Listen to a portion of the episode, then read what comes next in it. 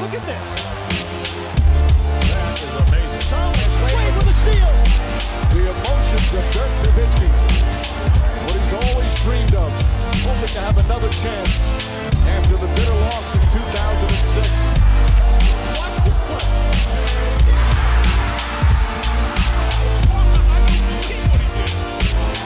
That is amazing. Hallo und willkommen zu Gut Next, dem deutschen Basketball-Podcast im Internet. Mein Name ist André Vogt und ich begrüße euch zur neuen Folge unseres kleinen, aber feinen Basketball-Hörspiels heute mit dem Fragen-Podcast am Freitag. Und ihr hört das, ich bin in den Außenstudios in, in London. Warum? Ja, meine Frau hat ähm, fahrlässigerweise dem Kind vor, also der Tochter, vor einiger Zeit äh, Harry Potter nahegebracht, zumindest die ersten Filme. Ja, und da gehen wir am Montag hin. Und jetzt sind wir jetzt in London, mitten am Ende von einer Produktion von Gut Next Magazine. Aber so läuft es halt manchmal. Deshalb sitze ich hier im Hotelzimmer und beantworte eure Fragen. Das Ganze wird natürlich wieder präsentiert von manscape.com, dem besten Sponsor, den wir hier jemals hatten und den treuesten Sponsor. Und ich habe heute eine Mail bekommen, die hat wirklich das Herz aufgehen lassen, weil ich mich immer freue, wenn im Nachhinein noch bestätigt wird, ja, du machst hier schon Werbung für gute Dinge. Denn die Mail war von einem, von euch, von einem Hörer, der hatte sich den Lawnmower 4.0 äh, bestellt, schon vor längerer Zeit, glaube vor 13 Monaten. Und jetzt ist er kaputt gegangen. Und dann hat er eine Mail geschrieben an Manscaped und gesagt, so hier, ähm, also hier ist schon kaputt, also weiß ich nicht, ist eigentlich nicht so cool. Und Manscaped hat einfach nur geantwortet, ja, okay, das ist scheiße, ähm, kein Problem. Wir schicken dir den neuen raus, gib bitte nochmal Adresse, no questions asked. Und das ist natürlich sehr, sehr geil, Kundenservice. Und ähm, falls ihr denkt, der erzählt nur Scheiße, der Dre, ich schicke euch gerne einen Screenshot davon. Ne, gar kein Problem.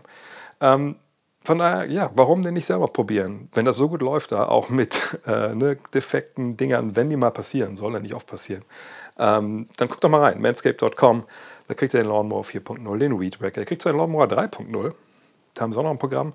Ähm, es gibt alle möglichen Packages und so, es gibt so ein Abo-Modell, müsst ihr gucken, was für euch das Richtige ist. Ich kann nur sagen, ich empfehle das Ganze uneingeschränkt nach wie vor. Auch, aber nicht nur wegen Mails wie der heute. Die erste Frage kommt heute von Dennis Seifert. Habe ich sogar schon mal persönlich getroffen in Köln damals, lange, lange her. Er fragt, man hat teilweise die Houston Rockets Offensive der James Harden Jahre hart kritisiert. Damals wurde super eindimensional gespielt, es gab viele ISOs für Harden, viel Drive and Kick und ohne Ende Dreier. Ich muss zugeben, aktuelle Dallas-Spiele machen wenig Spaß, da es nur Luca Ball gibt und wirklich sehr viele Dreier. Bei Jalen und Jacoby, also bei ESPN, äh, wurde, die, wurde mal die Frage in den Raum geworfen, wie viel Spaß es macht als Mitspieler von Luka Doncic. Was denkst du zu dem Thema? Ja, natürlich gibt es da Parallelen äh, zwischen beiden Ansätzen. Ne? Damals äh, ja auch nicht nur mit äh, James Harden, sondern als war ja auch Chris Paul eine Zeit lang da oder auch dann, dann Russell Westbrook da wurde, je nachdem wer auf dem Feld steht, isoliert. Das hat ja Mike Dean Tony damals auch äh, Jahr für Jahr dann noch mehr forciert, dieses Isolieren. Und das hat sie auch weit getragen, ne? keine Frage. Ähm, er, James Harden vor allem das natürlich auch auf einem wahnsinnig hohem Niveau gemacht schön anzusehen war das sicherlich für, für man muss nicht ein Basketball-Romantiker sein, sondern ich glaube, für Basketball-Fans, die ein bisschen Anspruch haben an, an Offensive, war das natürlich nicht. Aber es war effektiv. So, ja, ich meine, das ist im Sport halt so, ähm, oder generell in, bei, in Spielen, ne, ob es jetzt Brettspiele sind oder sonst was, wenn du eine gewisse Taktik hast, die zum Erfolg führt, dann kann man die natürlich verfolgen und die muss nicht immer schön sein. Ähm, ich sehe es auch so, also dieser heliozentrische Ansatz, wie man das so nennt, da jetzt von den äh, Mavs auch mir nicht unbedingt extrem mundet. Ne? Einfach weil ich denke, ja, es wäre schon, für mich, für mein Auge sieht es besser aus, wenn der Ball ein bisschen läuft. Und natürlich kann er immer auch gerne wieder in die Hand vom besten Spieler kommen. Das ist ja gar keine Frage. Aber äh, man wünscht sich vielleicht ein bisschen mehr Abwechslung. Ob das aber erfolgreicher wäre als ne, das, was sie jetzt gerade spielen, ja, das ist ja immer schwer zu beantworten. Ähm, ich kann mir vorstellen, dass Richtung Playoffs man vielleicht ein bisschen mehr noch bieten muss. Auf der anderen Seite, wir haben auch mal LeBron James mit den Cavs gesehen, der Meister geworden ist, äh, mit einem, nicht mit so einem krassen Ansatz, aber ging schon in die Richtung. Was ich sagen will, ist, also ich glaube, die Mavs sind nicht weit weg davon, eine Offensive zu haben, die auch in den Playoffs sehr erfolgreich sein kann. Aber es ist ja auch so, dass so eine Saison hoffentlich im Idealfall ein gewisser Prozess ist, wo man Sachen herausfindet, Sachen justiert und verbessert und verfeinert. Und das würde ich Ihnen auch vielleicht raten in, in der Offensive. Auf der anderen Seite haben sie natürlich mit Jalen Brunson jemand verloren, der, kommen wir ja nochmal zu, für die auch sehr wichtig war. Macht das aber jetzt Spaß oder nicht? Ich glaube, es kommt immer darauf an, wer du bist als Mitspieler und was du kannst und, und wo du deine, deine Rollen und Stärken siehst. Wenn du jemand bist wie, wie Maxi Kleber ähm, oder Christian Wood oder Dorian Finney-Smith, dann denkst du, oh, Wahnsinn, was der Typ mir hier für Platz verschafft. Und ich bekomme ja auch den Ball. Es ist ja nicht so, dass äh, Luka Doncic den Ball nicht passt. Im Gegenteil, er ist ja jemand, der, der eine unglaubliche Vision hat vorne, also unglaubliche Spielübersicht und den Ball da auch äh, an Leute bringt, das hat man, glaube ich, vor zehn Jahren nicht gedacht, dass solche Pässe möglich sind. Ähm, und ich glaube, dann bist du zufrieden, mit ihm zusammen zu spielen, weil du weißt, hey, wir kriegen den Ball. Ähm, ob du allerdings mit, mit der Offensive an sich zufrieden bist, das hängt, glaube ich, auch ein bisschen damit zusammen, wie man selber so Basketball gelernt hat und was man da jetzt gut findet. Wenn jemand bist, der dich, der sich sehr gerne im Halbfeld bewegt, keine Ahnung, weil du als Youngster in der Motion Offense aufgewachsen bist, ähm, dann denkst du da vielleicht, uh, stehe ich ein bisschen viel rum. Wenn du jemand bist, der von Anfang an ne, in starre, relativ starre Setplays gesteckt wurde, wo gesagt wurde, hey, du bleibst hier stehen, bis das passiert oder das und dann machst du das und dann machst du dies. Und äh, ne, dann denkst du vielleicht, ja, ist gar nicht so schlimm, wenn ich die ganze Zeit rumstehe, ich kriege keinen Ball. Ähm, wenn du allerdings jemand bist, der selber vielleicht den Ball in der Hand hatte, als Point Guard, als jemand, ne, der kreiert auf dem Flügel und du stehst dann da rum nennen wir es mal so, ähm, dann kann ich mir vorstellen, dass man denkt, ha, das ist ein bisschen wenig. Ähm, ne, also ich weiß nicht, ob Spencer Dinwiddie das jetzt gut findet, dass er gerade dafür eine Rolle spielt. Äh, er macht wieder eine relativ gute Saison. Er trifft eine wahnwitzige hohe Dreierquote gerade. Ähm, aber ein Spieler wie, ich sag mal so, Jalen Brunson hätte vielleicht ne, neben ihm in so einer Rolle jetzt dann nicht die, die Bock wahrscheinlich. Auf der anderen Seite, wenn du weißt, als Jason Kidd oder auch als äh, Doncic, hey, ich habe jetzt jemanden wie Brunson an meiner Seite, also jemand, der auch den Ball nehmen kann, kreieren kann, werfen kann, dann muss ich ja gar nicht alles selber machen, dann kann ich mir auch mal an die Seite stellen und vielleicht einen freien Dreier werfen. Ähm, dann gibst du den Ball, glaube ich, ganz bereitwillig ab. Also zumindest ist das jetzt eine These von mir. Ähm, von daher müsst ihr noch mal schauen. Aber ähm, ich kann schon verstehen, wenn Spieler dann Probleme haben, in so einer Offense zu spielen. Aber das ist immer, glaube ich, sehr, sehr individuell dann zu, zu bewerten. Robin fragt, Oklahoma City ist mit Shea Gilgis Alexander fast zu gut zum Tanken. Wäre ein Trade-on-Option? Ja, das ist ja generell gerade so eine Diskussion, die sich, glaube ich, durch den ganzen NBA-Raum so zieht. Oh, guck mal, Oklahoma City, die sind ja gar nicht so schlecht, wie wir alle dachten. Und ey, mal, wollten die nicht eigentlich Victor Wembanyama haben? Äh, was kann man denn da tun, damit die jetzt nicht äh, so viele Spiele gewinnen? Oder halt äh, Spiele in dem Maße, dass sie halt äh, jetzt nicht diese 14-prozentige Chance bekommen auf den ersten Pick. Und momentan muss man sagen, naja, die gewinnen ja die Hälfte ihrer Spiele. Das würde jetzt Stand jetzt nicht unbedingt dann sicher für die Playoffs reichen. Also man ist punktgleich oder sieht gleich mit Minnesota. Die sind Zehnter, man selber ist Elfter. Und ihr wisst, das wäre dann ja Play-in-Tournament. Ähm, aber man hat natürlich schon vier Siege Vorsprung vor Houston und den Lakers, die natürlich nicht tanken. Ähm, aber vor Houston und, und Detroit zum Beispiel. Aber es ist natürlich noch nichts passiert. Klar, steht man jetzt 500 Ball, wie die Amerikaner sagen, also gewinnst 50% deiner Spiele. Aber das kann sich alles noch ändern. Und äh, demnächst, denke das wird sich auch irgendwann ändern. Aber dass du jetzt hingehst und sagst, hey, wir haben ja jetzt hier Shay Gilgis Alexander, der ist, ich will nicht sagen, der ist allein verantwortlich, aber der ist zum großen Teil verantwortlich dafür, weil er einfach eine unfassbare Saison spielt und er auch jemand ist, wo ich sage, das ist echt auch mal To-Do-Liste, jetzt, dass ich mir den noch mal ein bisschen genauer anschaue demnächst. Ähm, weil der macht immer noch 32 Punkte, gibt hier 5 Rebounds, 6 Assists, 1,4 äh, Blocks, 2 Steals knapp und macht es eigentlich fast ohne Dreier. Mittlerweile wirft er also drei pro Spiel bei 40 Prozent, aber eigentlich macht er das ja alles so in der Zone. Das ist schon, schon irgendwie weird und geil, dass er so, so explodiert ist dieses Jahr. Ähm, aber dahinter, der nächstbeste, wer ist nächste Spieler? Josh Giddy, Lou Dort. Ja, und, und, beide treffen ihre Dreier nicht. Also das ist schon der Hauptgrund, warum die gewinnen, ist schon Shea Gilgis Alexander. Aber jetzt zu sagen, na gut, aber wir wollen ja eigentlich ne, hier draften früh, na, wir traden den mal. Also ich, ich verstehe, also ich, meine, ich weiß schon, ich kann mir schon herleiten, wie man so denken kann. Aber das ist für mich ja eigentlich, also das ist ja total dämlich. Also natürlich kann man so sowas machen, sagen, komm, wir sind so gut, wir traden jetzt diesen Spieler, der klar All-Star ist, der jetzt wahrscheinlich sogar, wenn wir Viele machen das ja über die ganze Saison, alle zehn Spiele einen neuen MVP küren, der wahrscheinlich sogar jetzt in der MVP-Konversation mitspielt äh, und wahrscheinlich sogar in ein All-NBA-Team gehört. Aber dass man den jetzt tradet für ein Lotterieticket. Denn mehr ist es ja nicht. Also sagen wir mal, man würde jetzt traden, einfach für Spieler, die einfach schlecht sind, die Geld verdienen, äh, für, einen Picks oder sowas. Dann hat man dieses Jahr eben das eigene Ticket? Man verpasst die Playoffs, man hat aber allerhöchstens eine 14-prozentige Chance auf diesen ersten Pick.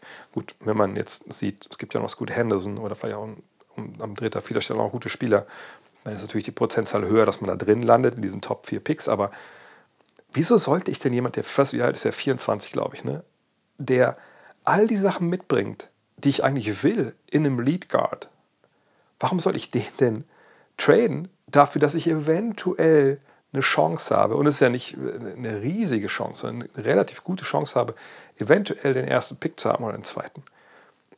Wo ich aber auch nicht weiß, ob der Spieler bei allem Talent, was der da natürlich jetzt zeigt, ob es jetzt wenn man Jahr ist oder Henderson sonst wer, wo ich gar nicht weiß, ob das im Endeffekt dann äh, in der NBA funktioniert oder ich auch nicht weiß, was von heute oder vom Tag des Trades bis zur Draft passiert. Ich meine, du kannst natürlich Shea Gilgis Alexander traden und wenn man Jahr mal spielt, eine geile Saison, und dann tradest du ihn und einen Tag später knickt der Typ um und reißt sich die Kreuzbänder oder was. Also, nicht, also ich, mir ist vollkommen fremd, wie man das jetzt, du weißt, dass man Spiele verliert, dass man, wie es auch schon passiert ist in Oklahoma City, da müssen wir auch nicht drum herum reden. Hi, Shay, mach mal Pause, ne? sag mal hier, Planter Fascides. Mach mal ruhig. Wir haben, wir haben zu viele Spiele gewonnen, mach, mach mal locker. Das, ne, das hat man mittlerweile akzeptiert. Da sagt ja keiner was bei Oklahoma City. Die, werden, die kommen ja viel zu gut weg bei dieser ganzen Tanking-Nummer. Ähm, aber jetzt zu sagen, wir traden den, also wir gehen wirklich ab für nichts, das ist ja so eine Zuspitzung, dieses Tanking-Fetisch, das ist ja schon, das ist schon grotesk, wie da jetzt stellenweise gedacht wird. Und oh, das ist, ich finde das so unsympathisch, dass diese, diese, Themen überhaupt diskutiert werden in den USA gerade, dass Leute sich wirklich dazu hinreißen, sowas als legitimen Weg hinzustellen. Das ist für mich einfach also es ist für mich ganz, ganz schwer nachzuvollziehen, wie man so denken kann, schlussendlich. Ähm, von daher, äh, äh nein, also ein Trade ist für mich keine Option. Wenn, also wenn ich das jetzt entscheiden dürfte. Sondern wenn ich wirklich denke, ich, wir laufen Gefahr, zu viele Spiele zu gewinnen, dann rede ich eher, wie gesagt, äh, dann versuche ich eher irgendwie ihn rauszunehmen irgendwann mal oder äh, ich versuche jemand anders vielleicht zu traden und wegzunehmen. Aber ich würde doch nicht meinen besten Spieler. Denn die Idee muss ja sein, wir haben Chad Holmgren schon gezogen, von dem halten wir augenscheinlich eine Menge. Wir haben Shea Gilgis Alexander, wir haben ein paar andere brauchbare Rollenspieler. Die Idee muss ja sein, dass wir dazu jetzt, also vor allem zu Shea, äh, Shea äh, da den zweiten Star dazu zu holen, das muss ja der, der, der Weg sein. Und nicht den einen Star, der jetzt wahnsinnig gut spielt, abzugeben für jemanden, der eventuell gut werden kann. Äh, von daher, nein, ein Trade ist keine Option. Jonas To fragt, wie siehst du die derzeitige Entwicklung von Bol Bol? ist so ein Trade von Mo Bamba denkbar, wäre Bamba ein Spieler für die Mavericks. Also bei Bol Bol muss man sagen, das ist wirklich jetzt so der absolute Best Case und das ist das, was wir uns, glaube ich, ich weiß nicht, ob alle sich das für den Jungen gewünscht haben, aber ähm, das ist so die Art Story, die einfach die NBA so geil macht auch. Warum? Naja, Bol Bol, erinnert euch vielleicht, ne, hatte eine, eine College-Karriere, in Anführungszeichen, die war jetzt nicht wirklich geil. Ne, verletzt äh, in der Saison in der einzigen, die er da war, dann in die Draft gegangen und da wurde er durchgereicht. Ne, durchgereicht. Jetzt nicht bis ganz nach hinten, aber eben durchgereicht, äh, bis ihn dann die Denver Nuggets ähm, draften durften. An 44. Stelle. Also sagt, es waren nicht die, Nuggets, waren die Heat, aber dann ist er bei den Nuggets gelandet. So. Ähm, und dann geht es für ihn da los, ne, bei einer Mannschaft, wie gesagt, war er verletzt, bei einer Mannschaft, die natürlich ne, große Ansprüche hat, die Meister werden will, die auf seiner Position einen Spieler hat, der zweimal MVP wird. So. Und da kommt dann eins zum anderen. Ne? Er kriegt nicht die Chance, sich zu beweisen auf dem Feld. Ne? Gleichzeitig mault er ein bisschen rum, dass er eben keine Spielzeit bekommt. Das stößt dem Trainer wieder äh, nicht, wirklich, nicht wirklich gut auf oder eher sauer auf. Dann ne, wird er auf die Bank verbannt ne, da kommt dann viel zusammen. Ne, kann ja auch, ich kann auch so, so junge Spieler verstehen, wenn sie so einen, so einen Frust dann halt haben, so einen Frust schieben. Ich kann auch das Team verstehen, die natürlich sagen, hey, wir sind kein Kindergarten hier, ne, also wir wollen ja Spiele gewinnen und du bist zu grün, das läuft nicht. Aber das Schöne ist einfach, dass er jetzt ähm, durch diesen, ja, diesen Wechsel nach Orlando da jetzt einfach zeigen kann und darf, was er kann. Ne? Macht seine 13 Punkte, 8 Rebounds, seine zwei Blocks, trifft von seinen zwei Dreiern 41,4 Prozent, alles in knapp 25 Minuten. Das ist alles richtig, richtig gut. So, und ähm, klar, Orlando gewinnt nicht viele Spiele, aber jetzt würde ich nicht unbedingt das festmachen wollen daran, dass das Bull Bull da für die äh, das alles kaputt macht, sondern das ist einfach eine, eine tolle Entwicklung von einem Jungen. Ähm, für den Ältere kennt ja den Vater natürlich auch, Manute Bowl. Aber es ist einfach schön zu sehen, dass er da jetzt einfach ja, einen, einen guten Einfluss nimmt. Ne? Ist er jetzt der perfekte Spieler, der bei jedem Zweifel haben ist? Nee.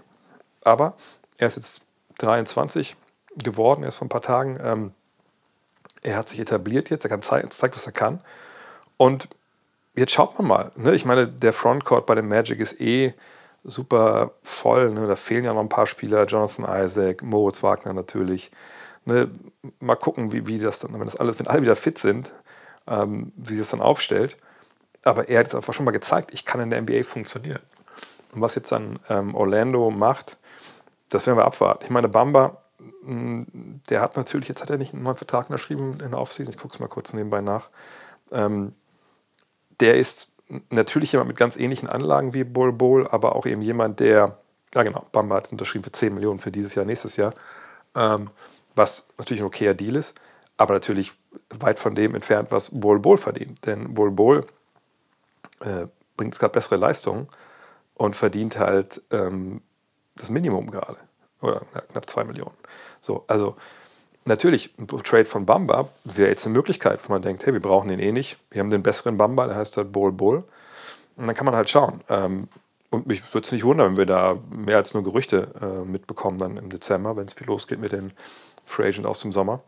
Ähm, und äh, für die Mavs, ja gut, man ist ein Shotblocker, der, der Dreier werfen kann. Von daher kann man sich vorstellen, dass der da auch reinpassen würde. Aber ich wenn ich mir die Mavs anschaue, würde ich jetzt nicht unbedingt denken, dass der erste Bedarfsfall, den sie da haben, dass das Center ist. Also warum jetzt genau? Ähm, ich meine, klar, Javel McGee ist halt jemand, der zum Korb abrollt, verteidigt äh, und sonst natürlich nicht viel bietet. Ähm, aber du hast noch Dwight Powell, du hast Maxi Kleber, der ab und zu mal spielen kann, wenn es kleiner wird, du hast Christian Wood, also ich sehe jetzt nicht, warum das das Problem ist. Also ich glaube, wenn ich ein Problem sehe bei den, den Mavs, ist es eher so ne, im kreativen Bereich vorne, ne, Würfe kreieren für andere. Ähm, glaube, Kate hat auch schon gesagt, da bräuchte man noch einen neuen Ballhändler. Auf deiner Seite, ne, hat der Campazzo hat erst 38 Minuten gespielt, der kam auch später zu. Äh, Nili Kina hat erst 16 Minuten dieses Jahr bekommen. Ne, der war ja auch lange raus. Ähm, von daher, wenn die jetzt zurückkommen oder die mehr Spielzeit bekommen, dann läuft es eigentlich. Also ich glaube, Bamba ist jetzt nicht so der Typ, der den Mavs jetzt äh, so viel bringt. Von daher, nee, also wüsste jetzt gar nicht, wen jetzt die, äh, die Mavs nach Orlando schicken könnten für diese 10 Millionen, was irgendwie da dann besser passt sein, also Dwight Powell oder sowas. Äh, von daher, ich kann es mir vorstellen, aber ich denke nicht, dass das jetzt so ganz so auf der Tagesordnung, in, in der das steht. Kommt kurz zusammen. Ich muss euch nochmal über die Ultimate Sportback von Performance.com berichten. Habe ich schon mal an dieser Stelle, aber das macht es ja nicht weniger wahr. Denkt dran, es gibt Menschen in eurem Leben, die möchten nicht unbedingt euren Schweiß riechen. Ähm, die möchten nicht unbedingt äh, ins Bad kommen und dann steht eine Sporttasche und sie denken, ach, ich tue ihr oder ihr mal was Gutes, ich räume das Ding mal aus und dann packen die da rein und fallen fast in Ohnmacht und alles riecht nach Schweiß und ist nass und ist klamm. Sorry, die Zeiten sind wirklich vorbei. Oder sie sollten vorbei sein. Von daher checkt doch einfach mal die Ultimate Sportbag auf performance.com ab. Zwölf Fächer inklusive Schuhe und Nassfach. Und das sind die beiden Fächer, die mich einfach überzeugt haben davon. Ne? Weil die Schuhe irgendwo reinzupacken, die nicht immer so toll riechen nach dem Training oder einfach nur mal einen Tag drin rumgelaufen ist. Nassfach für die Handtücher etc. Das ist einfach heutzutage nicht mehr wegzudenken aus der Tasche. Aus meinem Leben, wenn ich ehrlich bin. Und die Rucksackfunktion ist auch super. Es sind so viele geile Innovationen in dieser Tasche, dass ich einfach nicht verstehen kann, dass nicht jeder die hat. So, da habe ich es gesagt. Ist so. Ja, straight from the heart. Wenn ihr Bock darauf habt, dann schaut doch mal äh, rein bei performance.com mit dem Code GUTNEXT bekommt ihr 15% Rabatt. Es gibt die in verschiedenen Größen, die Taschen, da müsst ihr ein bisschen aufpassen, ne? müsst ihr euch mal überlegen, was brauche ich alles. muss ich meinen TikTok-Cam mitnehmen und hier diese, diese, diese Liste, wo die Schritte drauf sind von meinem TikTok-Tanzen am Training. Das müsst ihr selber wissen, was ihr alles so braucht, je nachdem wie alt ihr seid. Ähm, ich empfehle die, äh, die Größe L, weil für mich äh, mit Größe 13 bei den Schuhen, äh, das muss es dann schon sein. Aber schaut, wie ihr das denkt. Ja, und jetzt weiter im Text. Lars Peter fragt, wie ist der komplette Leistungseinbruch von Reggie Bullock und Finney Smith, also Dorian Finney Smith, zu erklären? Müssen die Mavs eventuell schon im Winter tätig werden? Erstmal vorneweg ist natürlich jetzt kein, ist keine Fußballmannschaft, dass man sagen kann, wir holen mal zwei neue Spieler. Das geht ja äh, in Sachen Salary Cap oft nicht. Ähm, aber natürlich, äh, Dorian Finney Smith und ähm, der angesprochene Reggie Bullock haben äh, Probleme, vor allem an der Dreierlinie. Bei Finney Smith 34 Prozent ist das ja noch okay. Bullock ist bei 29, das ist gar nicht okay. Ähm, ne, das äh, ist, ist, weit unter dem, was man für ihn nicht erwarten sollte. Ähm, warum das jetzt so ist, schwierig. Ich hätte es nichts gelesen, wie über Verletzungen oder ähnliches. Ähm, manchmal ist es vielleicht einfach so, dass man schwer in die Saison reinkommt. Ne, und Bullock ist ja eigentlich auch ein viel, viel besserer Schütze. 38 Prozent bisher in seiner Karriere. Vielleicht sind es kleine Verletzungen, ne, die nicht unbedingt offiziell sind, man spielt weiter, ähm, die damit äh, mit zu tun haben. Das ist manchmal ein bisschen schwer zu, äh, zu erkennen. Aber wir reden ja auch, gesagt, von was jetzt 14, 15 Spielen. Das ist immer noch eine ziemlich kleine Sample Size. Abwarten. Ne? Also ne, für jeden Spieler finde ich wahrscheinlich in jeder Saison so Abschnitte 10, 14, 15 Spiele, wo es einfach nicht gut lief ähm, und wo die Quoten im Keller waren. Ähm, sonst wüsste ich jetzt nicht, ich habe auch jetzt nicht so viele Spiele der Mavs irgendwie gesehen bisher, dass ich irgendwas erkennen würde, was mir jetzt also schematisch irgendwie stört, aber kann ich mir eigentlich auch nicht wirklich vorstellen, denn gerade diese 3D-Jungs, die stehen ja in Anführungszeichen draußen rum, kriegen den Ball und ballern halt. Und dann vielleicht muss man aber auch sagen, okay, wenn natürlich dich so sehr auf den Dreier verlässt, oft, wie es bei den beiden der Fall ist, wenn natürlich dann in diesem einen Bereich irgendwas nicht stimmt, wenn du einen Dreier nicht triffst, dann zieht das natürlich dein ganzes Spiel statistisch runter. Also das ist jetzt so die Erklärung, die ich mir da zusammenreimen würde. Erik Lee fragt, sollte sein Williamson nicht deutlich mehr Würfe bei den Pelicans nehmen, als derzeit der Fall ist? Wieso sieht man derzeit so wenig Points sein? Also Williamson nimmt momentan 16 Würfe pro Partie, macht nur 24 Punkte daraus, eine Wurfquote von 56,6 Prozent. Natürlich, weil das alles mehr oder weniger in der Zone ist. Ähm, vergangenes Jahr waren es 17 Würfe, also, oder vorletztes Jahr hat er gespielt, nicht letztes Jahr war er raus, aber da war es ein Punkt, der Einwurf mehr pro Partie. Und im Endeffekt hat er 27 Punkte aufgelegt. Ähm, und das, ja, ist, kommt ja ungefähr aufs Gleiche raus. Ähm, ne, das ist jetzt auch kein großer Unterschied. Ähm, ich denke, was wir sehen müssen, ist natürlich vor zwei Jahren, als er seine 17 Würfe hatte, da war CJ McCallum noch nicht da. Den hat man jetzt am Start. Man hat Brandon Ingram am Start. Und mit den dreien hast du natürlich drei Jungs, die alle sich Würfe kreieren können. Und McCallum nimmt momentan die meisten mit 18,5. Ne, dann kommt Ingram 16,5 und dann kommt 16,1, sorry, dann kommt Williamson mit 15,9. Aber muss auch sagen, ne, in vier Spielen haben halt Williamson und Ingram gefehlt. Ähm, hat deswegen wahrscheinlich ein bisschen mehr, weil er da vielleicht ein bisschen mehr machen musste. Ähm, und da würde ich die Zahlen nochmal beobachten wollen die nächsten Wochen. Aber man muss natürlich schon sagen, ne, also das äh, ist jetzt keine Mannschaft, die für so einen heliozentrischen Ansatz, also wo ein Spieler sehr, sehr viel Macht äh, gebaut ist, sondern du willst ja von drei verschiedenen Seiten, äh, Ecken attackieren. Also von McCallum, so als Combo Guard, ne, der mit dem Dribbling aus der Mitteldistanz auch viel machen kann, Dreier werfen kann, aus Pick and Roll kommt. Das ist Brandon Ingram, ne, jemand, der auch eine Qualitäten hat mit Ball in der Hand, äh, der auch die von draußen äh, attackieren kann, obwohl er relativ wenig Dreier nimmt. Ähm, und Williamson, der halt gar nicht den Dreier im Repertoire hat, sondern alles in Richtung Zone macht. Und das muss erstmal zusammenbringen, gerade auch wenn Jonas Valanciunas auf dem Feld steht, der ab und zu mal einen Dreier auch wieder nimmt. Ähm, und das ist, glaube ich, einfach momentan so eine Geschichte, wo es ein bisschen noch, dass ich erstmal alles austarieren muss. Denn wie gesagt, McCallum hat vor der Saison noch nicht mit Williams zusammengespielt. So, und da muss man jetzt ein bisschen schauen, ähm, wie man, wem man dann wo die Touches gibt. Aber die Offensive ist die fünf beste der Liga. Also wüsste ich jetzt nicht, warum ich da jetzt irgendwie äh, sagen würde, also muss jetzt mehr äh, Point Zion oder sowas äh, kommen. Ich meine, ne, dass wir das gesehen haben, dass das, dass das funktioniert, haben wir ja, ne, keine Frage, aber das war auch eine andere Mannschaft mit auch anderen Schwerpunkten. Äh, von daher, momentan finde ich das gar nicht so schlecht. Man muss vielleicht gucken, dass man jetzt hinschaut, wo finden wir die besten Situationen für unsere drei Stars, wo auch die anderen mit profitieren und partizipieren können. Aber das einfach jetzt blind zu sagen, der Ball muss mehr zu, äh, zu sein, das, das sehe ich eigentlich nicht. Pat fragt, macht Sam Hauser Danilo Gallinari obsolet und sollten die Celtics für Jakob Pöltl traden, in Anbetracht, dass er nur noch dieses Jahr Vertrag hat und in Boston Cap Space nicht vorhanden ist. Grant Williams wird ja auch immer teurer. Hm, ist halt die Frage, ne? hat man jetzt wirklich ähm, mit Sam Hauser jemanden gefunden, der auch in entscheidenden Situationen mal den Ball nehmen kann und für sich selber kreiert. Denn das ist ja das, was Gallinari kann. Äh, ja, ich denke mal, wir können auch im Präsens sprechen bei ihm, auch wenn er verletzt ist. Ähm, denn ne, Gallinari ist ja nicht nur ein Eckensteher, der einen Dreier nimmt, ähm, sondern Gallinari war immer schon jemand, der den du einen Ball geben konntest und hat er gemacht. Ne? Er hat dann einfach die Buckets geholt und ähm, das ist natürlich einfach ähm, geil, ne? dass das einfach dass das so ein Typ ist. Bei Sam Hauser muss ich sagen, ähm,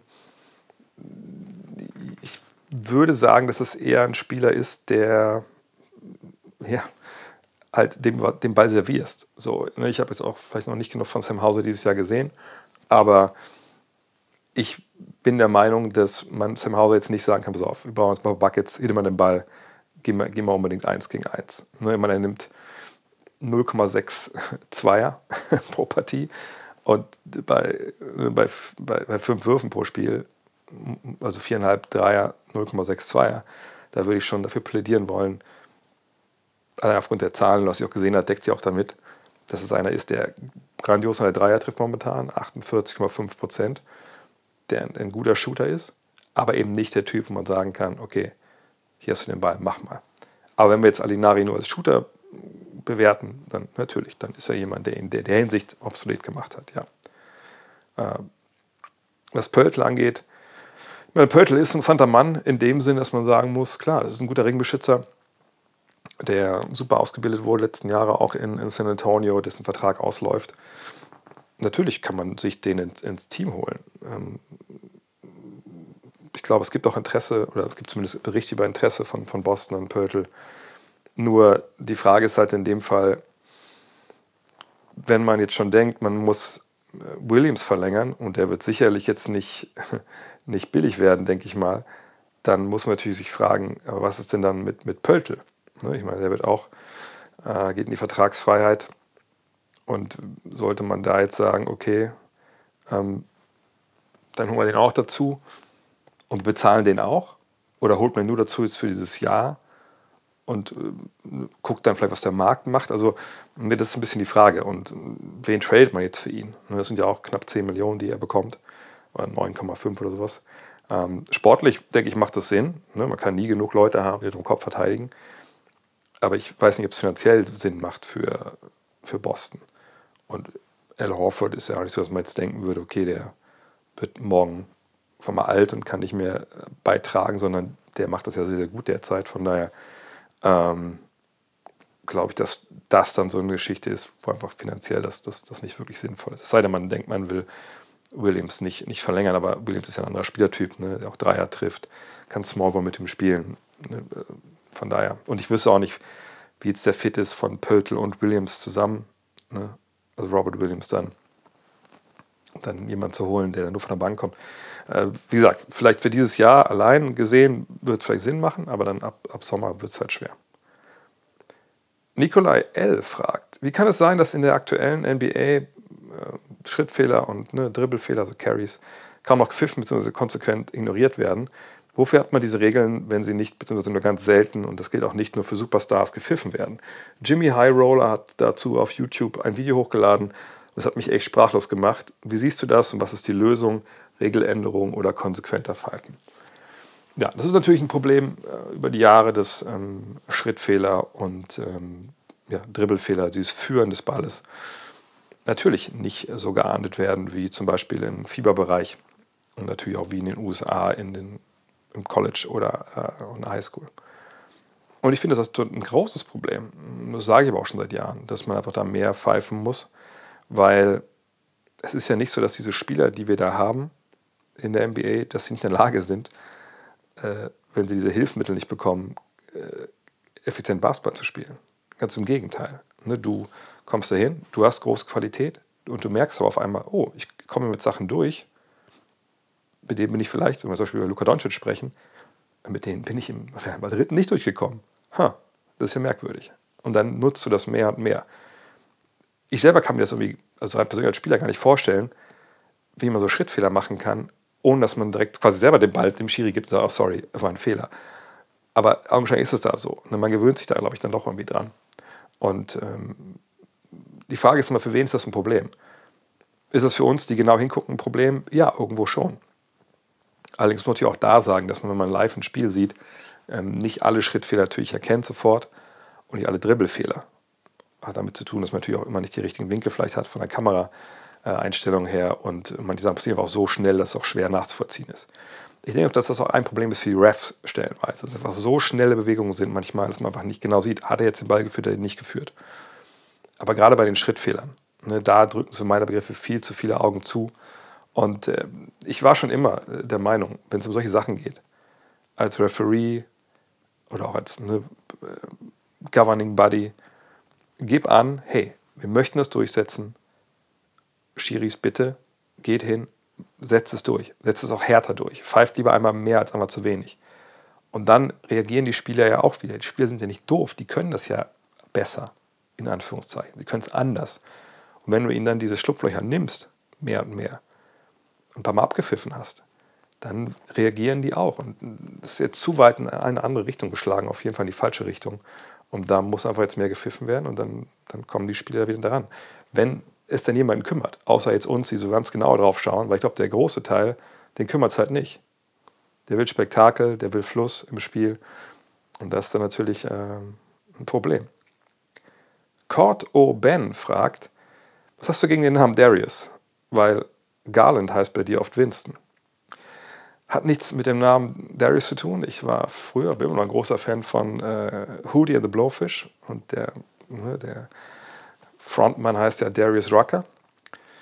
Problem ist einfach nur, dass ich alt bin und äh, ich äh, noch Winston Garland im Kopf habe. Ich glaube, ich habe von dem glaube ich auch noch irgendwie eine, eine Trading Card irgendwo im Keller. Und das war der Vater von, von Darius Garland und deswegen sage ich da leider immer noch Winston auf. Seht mir das nach, ich bin bald 50. Alex fragt, moin, ich bleibe bei meiner Frage von letzter Woche, okay. Kann die NBA sich Kyrie Irvings Ausrutscher noch leisten? Es wird ja von Jahr zu Jahr schlimmer. Äh, das wird ja irgendwann geschäftsschädigend, nur weil er sich entschuldigt. Naja, die ist ja eh nicht ernst gemeint. Den äh, letzten Punkt weiß ich gar nicht, ob ich das jetzt noch so sagen würde, ob es alles so ernst gemeint ist. Ähm, ich gebe mir doch noch den Benefit of a Doubt. Er hat jetzt ja mit, äh, womit, er hat wohl diese Liste abgearbeitet, wo er drin steht, er muss sich mit Leuten treffen und mit denen sprechen, ne, die mal erklären, was da eigentlich genau das Problem war mit seinen Posts. Und das hat er alles gemacht. Und ich bin dann jemand, der sagt, okay, ne, wenn dann das passiert, dann bin ich nicht zynisch genug zu denken, das macht ja alles nur, damit er wieder Basketball spielen kann und Geld bekommt. Ähm, das mag naiv sein, aber ich bin erstmal, ich I err on this side. Ähm, Kyrie Irving, die Liga kann sich Kyrie Irving natürlich leisten. Wieso soll sich ihn nicht leisten können? Also ne, solche Sachen wie so Antisemitismus, das tut natürlich weh, aber dafür gibt es ja das Instrument der Suspendierung. Das hat jetzt gegriffen, das hat, die, das, hat der, das Team gemacht, ja nicht die Liga. Ähm, aber die NBA verdient keinen Dollar weniger dadurch, was er da macht. Gut, kann es sein, dass Leute weniger Kyrie Irvings Jerseys kaufen? Ja. Aber dass jetzt Sponsoren abspringen, die irgendwie die Nets sonst gesponsert hätten oder die Liga, denke ich nicht. Wie sehr hat denn die NFL darunter zu leiden gehabt, dass sie ja, verurteilte Mörder äh, bei sich auf dem Feld stehen hatte? Gut, nicht nachdem die verurteilt wurden, aber ne, ich glaube nicht, dass New England Patriots ähm, wegen Aaron Hernandez, Hernandez irgendwie Geld eingeboost hätten. Ähm, ich, äh, es gibt in der NFL, äh, gab es in den letzten 20, 30 Jahren ja auch eine Menge, Menge ganz, ganz krasse äh, Gewaltverbrechen, ne, die entweder Spielern angelastet wurden oder die, die auch nicht begangen wurden. Und die NBA kommt da auch, äh, die NFL kam da immer, klar gab Skandale und bla bla bla, aber im Zweifel wurde mit den Skandalen eher noch mehr Geld verdient, weil es auch geklickt hat ohne Ende. Ähm, und ich will das gar nicht irgendwie kleinreden, was, was Kyrie Irving da gemacht hat. Nur, wir dürfen immer nicht vergessen, dass ein Spieler von 450, 500, die im NBA-Kosmos sich bewegen. Ist das ein sehr, sehr wichtiger Spieler im Sinne von, weil das ein guter Mann ist und ein Champion? Ja, natürlich, keine Frage, All-Star. Aber der bringt die Liga nicht. Macht die Liga nicht kaputt. Wenn ihr einen Mann äh, anprangern wollt, der der NBA unfassbar viel Geld gekostet hat und äh, wo man sich wirklich fragen muss, kann die NBA sich den noch leisten, dann müsst ihr zu Darren Murray gehen. Der hat über äh, über Hongkong getweetet, vor was, vor zwei Jahren. Das hat hunderte von Millionen Dollar gekostet. Das war geschäftsschädigend. Was Kyrie Irving macht, ist vor allem schädigend für die ähm, Brooklyn Nets, für, für alle, die da spielen und, und da arbeiten und Meister werden wollen. Aber der Liga, auch wenn das peinlich ist irgendwo, das ist dann aber auch egal, schlussendlich. Ne, man geht damit um, wie man umgegangen ist, und dann geht es halt weiter. Aber ihn jetzt zu verbieten, Basketball zu spielen oder sowas, das geht ja vollkommen an, an, an der, an der Anführungszeichen Schwere von dem, was er da macht, vorbei. Und nochmal, ich will nicht sagen, ein bisschen antisemitisch, darum zu palavern auf Twitter ist, ist eine geile Sache, auf gar keinen Fall. Das ist äh, verachtenswert, gar keine Frage. Nur, das ist nicht so, dass die Liga aufpassen muss, dass sie da jetzt irgendwie Schaden nimmt. Überhaupt gar nicht. Die Liga hat ja auch, oder Personen Netz sind, sind ja damit auch äh, ja, ziemlich hart rangegangen an die Nummer und das ist das, was sie machen können und mit solchen Leuten musst du eben auch so umgehen und dann versuchst, hoffst du halt, dass da ein gewisser Lernprozess einsetzt. Chris Meyer mit der nächsten Frage. Weit in die Zukunft geblickt, aber zum Thema Expansion stand zuletzt auch wieder Mexico City im Raum. Was würde dies aus deiner Sicht für die NBA und Mexiko und vielleicht auch für den Rest der Basketballwelt bedeuten? Ähm, vorneweg vielleicht, ich kann mir das schwer vorstellen, dass nicht Seattle und Las Vegas die nächsten beiden Teams bekommen, wenn dann Expansion passiert. Mexiko steht immer mal wieder im Raum, das stimmt. Äh, zuletzt habe ich da aber eigentlich nichts von gehört ich, ich kann es mir auch schwer vorstellen, aus verschiedensten Gründen. Also zum einen ist natürlich ähm, ein Schritt ins Ausland, das ist ja da Mexico City, immer ein bisschen schwierig. da kommen natürlich viele, viele Belange hinzu, die nicht dazukommen, wenn du nach Las Vegas oder nach Seattle gehst. Das ist ein anderes Land, andere Steuern, andere Gesetze, das ist alles irgendwie anders. Ne, dann kommt natürlich dazu, was man in Frankreich so nicht hat, äh, in Frankreich, in Kanada, wo sie natürlich auch Französisch sprechen, aber aber eigentlich auch alle Englisch mehr oder weniger. Ähm, ne, du hast da natürlich dann eine klare Sprachbarriere. Das ist halt Spanisch und das ist nicht, oder Mexikanisch und das ist halt dann nicht, nicht Englisch. Ne, Toronto ist eine englischsprachige Stadt in, ähm, in Kanada, genau wie es Vancouver auch war. Und das ist nochmal eine andere Nummer. Ähm, dann wirtschaftlich, ich weiß ehrlich gesagt nicht, wie viel Sponsoren-Power es gibt in Mexiko wenn man natürlich ein ganzes Land hinter sich vereinen kann, so wie es momentan auch Toronto natürlich mit Kanada macht. Das ist vielleicht ein Fund, mit dem man wuchern kann, ähm, finanziell, aber irgendwie, vielleicht bin ich da auch nicht bewandert genug, aber ich kann mir jetzt nicht vorstellen, dass da viel, viel, viele Firmen äh, ein Gewehr bei Fuß stehen und sagen, hier, so, wann können wir hier Geld für Basketball investieren und, und da ähm, eine Vollgas geben. Ich bin mir relativ sicher, dass man echt mal eine, eine, erst noch eine Anlage, eine Halle bauen müsste, eine Arena, obwohl ich auch da nicht wirklich firm bin. Wenn es eine geben sollte, okay. Ähm, aber es ist ja mehr als auch nur die, die Arena, da kommt ja ein bisschen mehr noch dazu, äh, Trainingsanlagen und sowas. Aber das ist wahrscheinlich wirklich das geringste Problem. Äh, ich denke, wirtschaftlich macht das mit Mexiko wenig Sinn, meiner Ansicht nach. Und dann kommt hinzu, naja, Mexiko sicher auch nicht, nicht den besten Leumund, was Sicherheiten so angeht. In den USA, da würden wahrscheinlich dann die, die, die Liga auch ein bisschen, bisschen abschreckend darauf reagieren. Ähm, auch weil man eventuell sicherlich dann äh, die Befürchtung hätte, naja, wollen die Spieler nach Mexico City. Ne? Aber das alles außen vor gelassen, ich denke, dass Seattle und, und Las Vegas einfach die klaren Favoriten sind, weil es in den USA liegt. Ähm, man, man kennt ja auch schon die Protagonisten. Da stellen sich seit Jahren gefühlt ja auch die Besitzergruppen auf und ne, versuchen finanziell da äh, startklar zu sein, wenn es dann, dazu kommt, dass sie eine, eine Expansion bekommen. Und ich, ich denke auch die Besitzer, die entscheiden müssen, ne, wenn es überhaupt eine Expansion gibt. Das sind ja die 30 Governor der 30 Teams, die entscheiden das ja nicht jetzt nicht äh, Adam Silver oder so. Ich glaube, für die ist es gedanklich auch ein viel kürzerer Weg zu sagen, hey, Las Vegas macht total Sinn und Seattle macht total Sinn. Ähm, was bedeuten würde, wenn, äh, also für die Basketballwelt oder für Mexiko, wenn da ein Team hinkommt, ja, für Mexiko wäre es erstmal ein Boost für, die, für den Sport dort vor Ort auf jeden Fall. Ne? Fans hätten die Chance, wirklich jetzt zu Hause zu sehen. Ähm, aber am Ende des Tages für die Basketballwelt, denke ich jetzt wahrscheinlich gar, keine, gar keinen Effekt. Weil, also, ne, was, was, was soll das denn für, ein, für einen Effekt haben? Was jetzt in Mexiko ein NBA-Team spielt, also zum Beispiel jetzt hier in Deutschland oder generell in Europa, ähm, das, ist ja zu vernachlässigen. Also es war jetzt ja auch in, dass es in Kanada gab, gab es auch keinen großen Effekt auf den, den Rest der Welt. So von daher, das glaube ich nicht, dass du irgendwas außerhalb von Mexiko ähm, großartig für Furore sorgt. Marcel Ruh fragt, ich bin nur etwas neu und würde gerne wissen, warum werden in der NBA so viel mehr Punkte teilweise erzielt, äh, erzielt als in Europa. Liegt es nur an der Spielzeit oder wird es phasenweise auch, auch unterschiedlich verteidigt? Wie siehst du das? Na gut, zwölf Minuten mehr, äh, nee, sorry, acht Minuten mehr ist natürlich ähm, ne, schon ein Wort. Das ist ja fast ein Viertel der normalen Spielzeit. Äh, das bringt schon eine Menge, was das angeht, Punkte. Ähm, dann muss man natürlich ganz klar sagen, dass viele darauf zeigen werden, ja, Defensive, da ist ein bisschen wenig, so, es ist erst in Europa mehr. Ja, sicherlich kann man, hat man da auch recht, wenn man das sagt.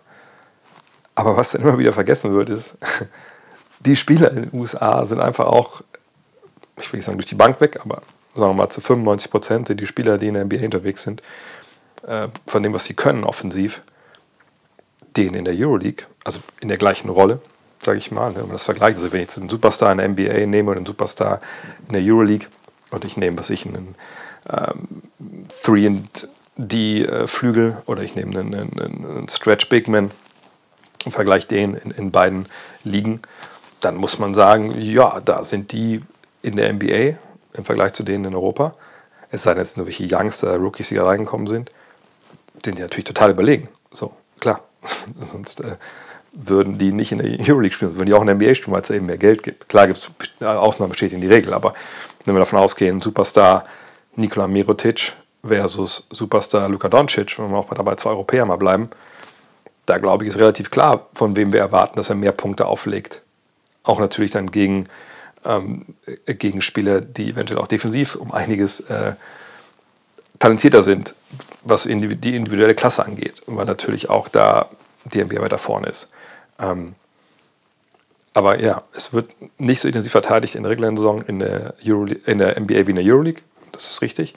Aber ich denke, ne, diese, dieses überragende Offensivpotenzial, was wir haben, dass das Feld breiter ist, dass der Ball besser laufen kann, ne, weil es auch jetzt nicht und weil natürlich der Korb freier ist, weil in der Fieber kannst du eben noch eine Zone spielen. Da kannst du, wenn du willst, einen Seven-Footer an den eigenen Ring stellen und sagen, so, wenn ihr zum Korb kommen wollt, bitteschön, aber da steht Walter Tavares. Das geht natürlich in der NBA nicht mit der defensiven 3-Sekunden-Regel, von daher, das geht alles, fließt alles damit ein. Henrik Neumann, wie siehst du die kleine Diskussion, welche von Marco Baldi aufgeworfen wurde, sollten NBA-Teams für in Europa ausgebildete Rookies Ablösen an die Ausbildungsvereine zahlen. Im Umkehrschluss zahlen europäische Teams auch keine Ablöse für deren Rookies vom College an die Unis. Würden, würde solch ein System förderlich oder für beide Seiten, äh, für beide Seiten sein oder äh, für kleinere Vereine in Europa sogar größere wirtschaftliche Nachteile mit sich bringen? Äh, Habe ich schon an verschiedenen Stellen darüber gesprochen, deswegen vielleicht ganz kurz nur dazu. Also zum Beispiel in ARD Mediathek, da gibt es einen Beitrag, der in der Sportschau lief, da war die Kollegen mit zu Hause, haben auch kurz gedreht, auch wo ich nicht so oft zu Wort komme. Und dann gab es einen Podcast auch dazu bei der, beim WDR, glaube ich. Ähm, das ist eine Diskussion, die Marco Baldi da aufgeworfen hat, die, die ich schon nachvollziehen kann. Man hat mit den Wagner-Brüdern zwei Talente ausgebildet, die in die NBA gekommen sind. Und dass man die dann verliert äh, ohne Gegenleistung, ne, nicht, mal, nicht mal mit Ablöse, weil Ablöse, ne, es gibt ja Ablösen, die NBA-Vereine bezahlen. Ne, ist aber geregelt, wie viel das sein darf. Ne, aber das, das gibt es halt. Ähm, da kann ich verstehen, dass man sich natürlich ärgert, wenn man sagt, Mensch, wir hatten jetzt zwei Jungs, die waren wahnsinnig gut und äh, wir haben jetzt keinen Cent für die bekommen und die haben noch nicht mal bei uns großartig in den Profis lange, lange Jahre mitgespielt. Natürlich waren die beiden auch bei den Profis dabei, aber eben nicht, ne, die haben jetzt nicht sportlich von den beiden auch, ähm, die haben keine Titel eingefahren für die. So. Aber dieses Argument oder diese, diese Diskussion, die, die Marco Baldi da aufmacht, ist schon zum großen Teil ziemlich verlogen. Ne? Zum einen ist es so, naja, warum haben sie denn keine Ablöse für äh, die Wagner-Brüder kassiert? Weil die Wagner-Brüder gesagt haben, hey, wir wollen am College Basketball spielen. Wir gehen an die University of Michigan und spielen da Moritz Fall drei Jahre oder jetzt im Fall von Franz ein Jahr. Ähm, ne, sie standen nie unter Vertrag als Profis bei Alba, sonst hätten sie auch nicht ans College gehen können. Und dass man jetzt, also wenn man es ganz hart sehen will, dass, dass sie nicht in der Lage waren, die beiden Spieler zu überzeugen, da nicht nach USA zu gehen, zum, ins College, naja, das, da muss man sich vielleicht auch bei Alba mal fragen, warum das so ist. Ne? Also wie gesagt, ich sehe das nicht so, dass die sich das fragen müssen, aber wenn man aus dieser Ecke von Baldi kommt, dann muss man das vielleicht auch mal dann ansprechen. Ähm, natürlich kann man auch sagen, okay, aber wenn unsere Spieler ans College gehen, also dann trotzdem, wenn sie mit unbedingt in die BA gehen, müssen wir ja auch vielleicht eine Ausbildungsentschädigung bekommen. Sicherlich, aber dann müssen wir natürlich auch den anderen Weg gehen und sagen, na gut, wie viele Amerikaner hat man denn in der äh, Geschichte von Alba Berlin verpflichtet? Das muss ja nicht mal direkt aus dem College gewesen sein. Ne, also wo, wo, kamen die denn her? So, ähm, zahlen die da denn, denn Geld dafür? Wüsste ich nicht. So. US-Colleges bilden ja de facto wahrscheinlich alle, alle äh, US-Amerikaner aus, die in Europa unterwegs sind oder in der Welt unterwegs sind. So, und wollen wir da dann Geld hinfließen lassen? Und nochmal, hätten sie Franz Wagner und Moritz Wagner länger an sich gebunden, wären die gedraftet worden.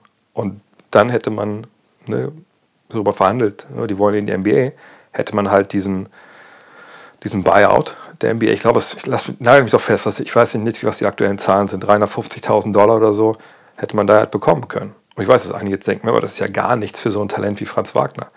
Ja, man kann auch größere Buyouts reinschreiben. Macht natürlich meistens der Agent von dem Spieler nicht, weil das einfach nicht, nicht Not tut. Aber ähm, fragt euch mal, wie viel Ablösesummen es gibt, wenn Spieler innerhalb der Euroleague wechseln. Da gibt es gar nichts. So. Ne? Ähm, von daher, also es ist schon eine ziemlich verlogene Diskussion. Ich sage, ich weiß, wo es herkommt, aber am Ende des Tages äh, wird dann nur eine Richtung geschaut. Und dass das ganze System äh, sich neu aufstellt, dass da jetzt in alle Richtungen bezahlt wird, das kann ich mir einfach nicht vorstellen. Ähm, und dann muss man auch sagen, aber Berlin, dass sie nur zwei Spieler ausgebildet haben, die jetzt äh, in der NBA sind.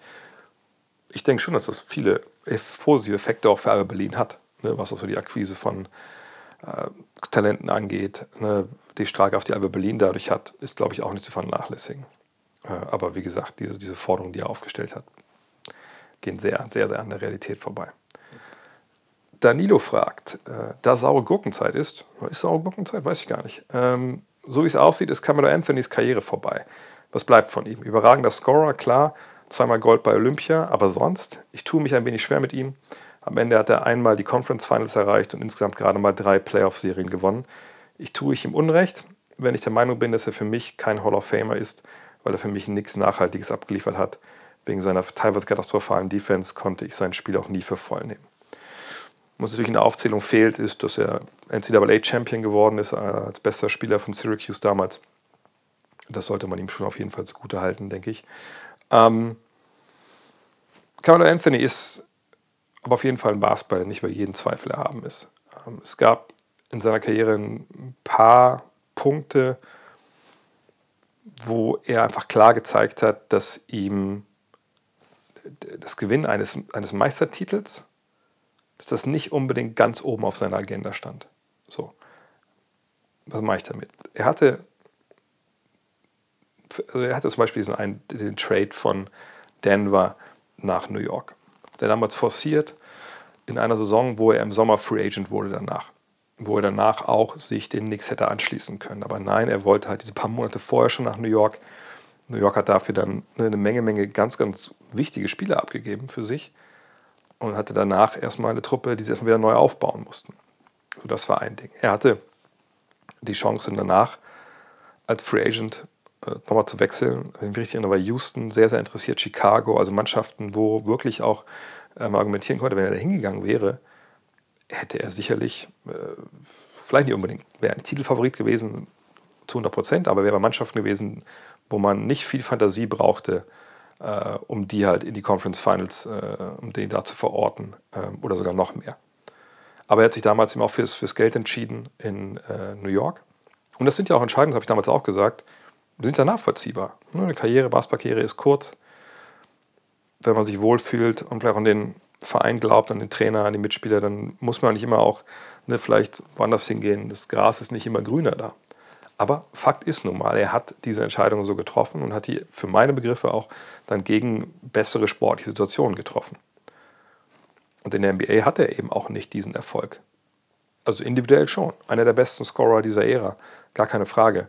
Ähm, aber eben einer auch, der, wenn es um die, äh, dieses sportliche Vermächtnis geht, da natürlich hinterherhinkt gegen ganz vielen ganz vielen in, in diesen ja, 2000er, 2010er Jahren, die ihn natürlich da auch einfach klar überrundet haben. Und von daher,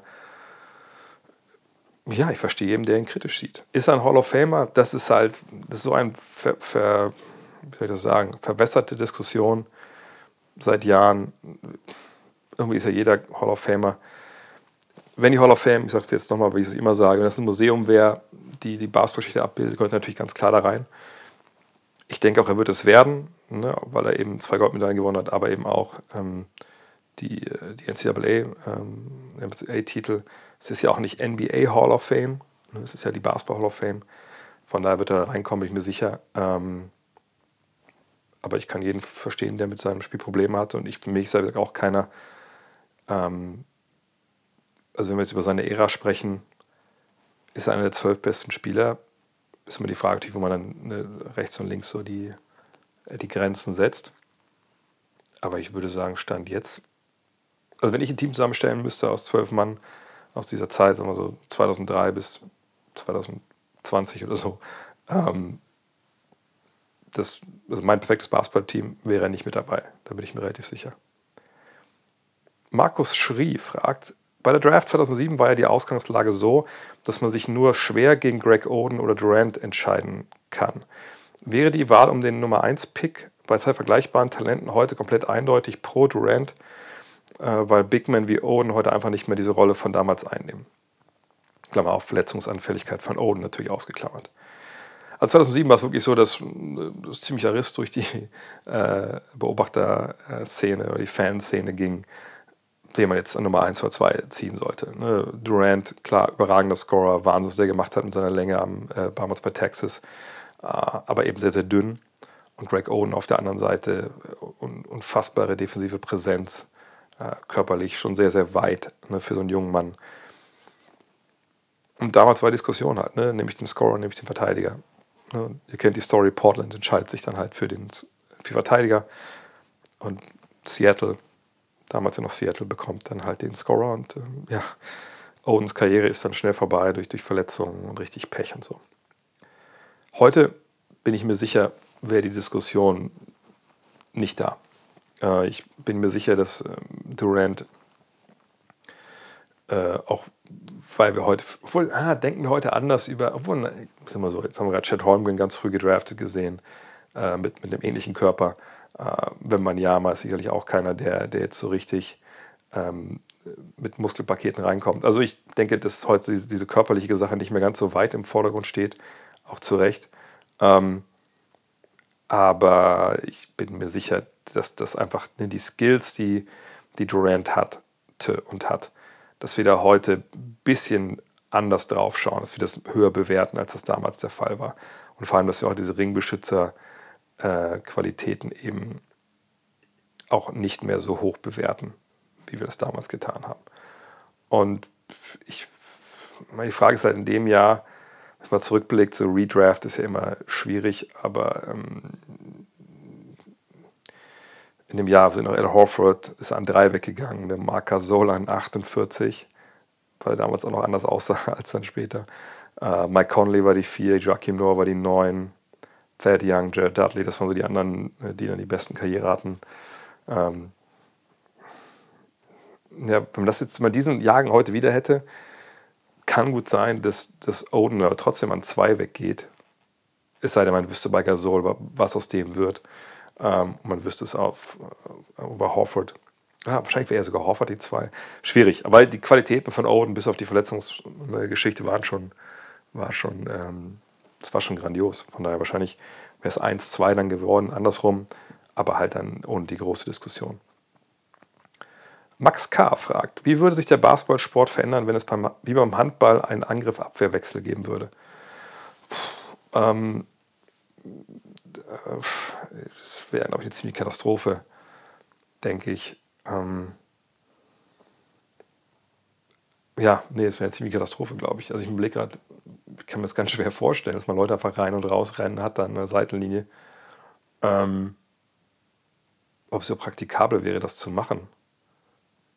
Äh, natürlich kann man überlegen, ja gut, dann, äh, dann würde es halt schneller werden, aber wahrscheinlich eher nicht. Denn wenn du erstmal die Verteidiger rausschicken solltest, damit du meinetwegen, keine Ahnung, die Werfer reinspielst, reinstellst, damit du 5 Out spielen kannst äh, und dann äh, in die Defense bringst du dann wieder die Big Men oder was. Hm. Nee, ich glaube, das wäre jetzt nicht, das würde nicht wirklich passen. Aber wie sich es wirklich verändern würde, boah, ist ganz schwer ich weiß gar nicht, wie viele Leute mal am Handball gewechselt wird. Ich weiß früher, das ist jetzt für die Alten, die zuhören, wenn Deutschland gespielt hat und er hat wunderlich irgendwie äh, im Angriff reinkam und hinten war er wieder raus und so, sowas weiß ich auch noch. Ähm, aber nee, das wäre, glaube ich, sehr impraktikabel aussehen, wenn es. Ja, gut, Schnellangriffe gibt es natürlich im Handball auch, aber ich glaube nicht so viele wie im Basketball. Ähm, generell glaube ich, hast du ja auch jetzt nach einem Korberfolg kein, kein Anstoß wieder. Ähm, nee, ich glaube, das würde im, Fußball, im Basketball nicht funktionieren.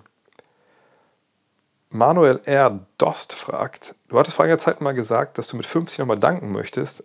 Wie schaut's aus? Äh, ja, zuletzt hat es relativ viel geregnet, da habe ich nicht, nichts ausprobiert. Ähm, ich habe auch lange nicht mehr gedankt bei mir auf dem Platz. Aber der, das, der Plan ist noch nach wie vor. Äh, jetzt war auch zuletzt, habe ich leider, muss ich auch sagen, sportlich wenig gemacht, da, da ich da der ganzen Nummer da äh, nach, nach dem Tod meines Vaters war ich ein bisschen, ein bisschen da und habe nichts hinbekommen. Aber das ist jetzt auch wieder bis Weihnachten wieder, also möchte ich wieder auf dem Niveau sein, was ich da bei der EM hatte. Und dann im neuen Jahr, klar, äh, das ist auf jeden Fall auf der Agenda nach wie vor, das, das, das muss schon laufen. Und wenn es geht, dann noch ein paar Jahre weiter. Handschuhkaiser mit letzten Frage für heute. Äh, Warzone 2.0. Dein erster Eindruck? Ja, ähm, habe ich, ich glaube, ich habe jetzt noch drei, vier Spiele mal gemacht, bevor ich jetzt dann, äh, bevor wir geflogen sind. Ähm, ja, man merkt, glaube ich, schon, dass es langsamer ist, äh, ein bisschen mehr wie ein Battle Royale, äh, sag mal, wie bei PUBG äh, war jetzt die neue Karte und, und äh, auch wie es alles ein bisschen verteilt das wird, glaube ich, schon eine, langsamere Pace sein jetzt bei, bei Warzone 2. Auf der anderen Seite muss ich sagen, äh, dieser alte, alte Satz Don't Play on Patch Day, das war sicherlich auch, ähm, wäre auch der beste Ratschlag gewesen für, für diese ersten drei, vier Runden. Das hat schon sehr oft gehakt und so. Ähm, ich glaube, man kann nicht mehr über 100 Meter irgendwen weglasern mit, mit einer Knarre. Das scheint so scheint gut zu sein. Auf der anderen Seite weiß ich nicht, ob es daran liegt, dass die Waffen einfach noch nicht, nicht, noch nicht so hoch gelevelt sind. Äh, ich, ich bin gespannt. Ich finde, das Looting-System ist ein bisschen umständlich und ist auch wieder langsamer, mit dass man alles selber graben muss und so. Ähm, ich bin gespannt. Also ich bin immer, finde es immer schwierig, so früh dann ein Urteil zu fällen, aber ich denke mal, auf jeden Fall werde ich da ein paar, paar Stunden drin, drin versenken. Aber erstmal muss ich hier meine NBA 2K, 2K My Era, meine Sonics, die ich ja spiele, äh, habe da ja jetzt äh, die Draft 2003 halber voll getankt, muss ich sagen. Ähm, und da hatte jetzt den, was, den zweiten und den dritten Pick. Ne? Äh, natürlich war LeBron schon weg, aber dafür sind jetzt ähm, sind es Carmelo und wir haben doch gezogen, mich doof. Carmelo und ne, Bosch habe ich nicht gezogen. Wen habe ich denn noch gezogen? Ah, Carmelo und Wade, natürlich ist richtig, sorry. Carmelo und Wade sind bei mir im Team. Äh, ich habe sogar auch Milicic bekommen dann in der zweiten Runde. Äh, und ja, da, da greife ich auf jeden Fall jetzt ein bisschen mehr noch an. Aber Warzone wird sicherlich auch, auch die nächsten Wochen und Monate mein Begleiter werden. In diesem Sinne, äh, vielen Dank, dass ihr dabei wart. Äh, abschließend nochmal der Hinweis, oder ein Hinweis, zwei Hinweise. Zum einen, seit heute ist es die Neuauflage des Teamwork-T-Shirts. Kennt das, ne? Sonnenuntergang und die Jungs stellen da den Korb auf. Ist online äh, auf gotnextmac.de. Und das wird schon letzte Mal, dass wir dieses Shirt so auflegen. Äh, und na, Hinweis an alle: Seid ihr Start Next Abonnent für äh, Got Next Magazine, dann müsst ihr ein neues Abo abschließen für nächstes Jahr, sonst seid ihr nächstes Jahr nicht mit dabei. Wenn ihr nicht wisst, ob ihr Start Next Abonnent seid oder auf der Website abgeschlossen habt, einfach eine Mail an info.gutnext.de, dann schauen wir nach. Und jetzt wünsche ich allen ein tolles Wochenende. Wish me luck bei Harry Potter, dass ihr durchkomme. Ich bin nicht so der große Potterhead. Ähm, und dann sprechen wir uns äh, nächste Woche wieder. Bis dann. Ciao.